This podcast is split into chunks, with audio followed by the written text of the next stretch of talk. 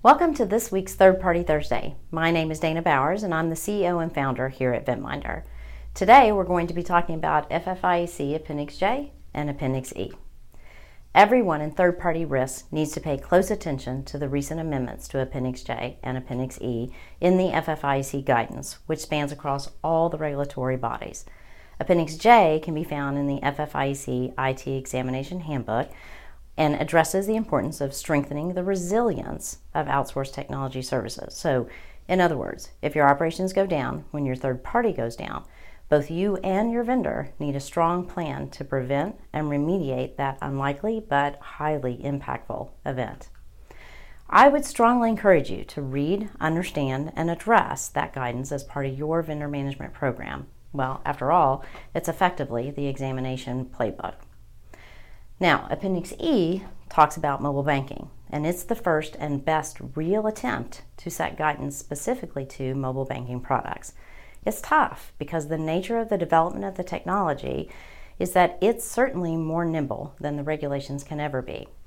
Appendix E calls out third parties in 18 different places, so again, you know it's an area of real focus and concern the ability of banks to keep up with new regulations, not to mention the, uh, the ability to interpret them in the context of some of these really innovative new products, is quite the challenge, and one that I think the industry is struggling with just to keep up with all the developments in the fintech world.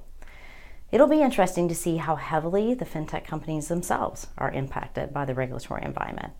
I know there have been numerous articles and conjectures on the topic, but I think it's still a bit of a wait and see mode. Incidentally, I'd like to suggest a best practice in trying to grapple with all the changes and regulations and guidance. One that doesn't include trying to slog your way through hundreds of pages of very in depth and often highly detailed reading. I like to follow the comprehensive and much more concise legal guidance that gets published soon after new regulations or proposed regulations are released. In particular, I really like some of the work done by Ballard Spahr, JD Supra, Bryan Cave, and Wilmer Hale, just to name a few. They do a nice job of dissecting the regulations, distilling points you need to be aware of, and also discussing the uh, possible impacts.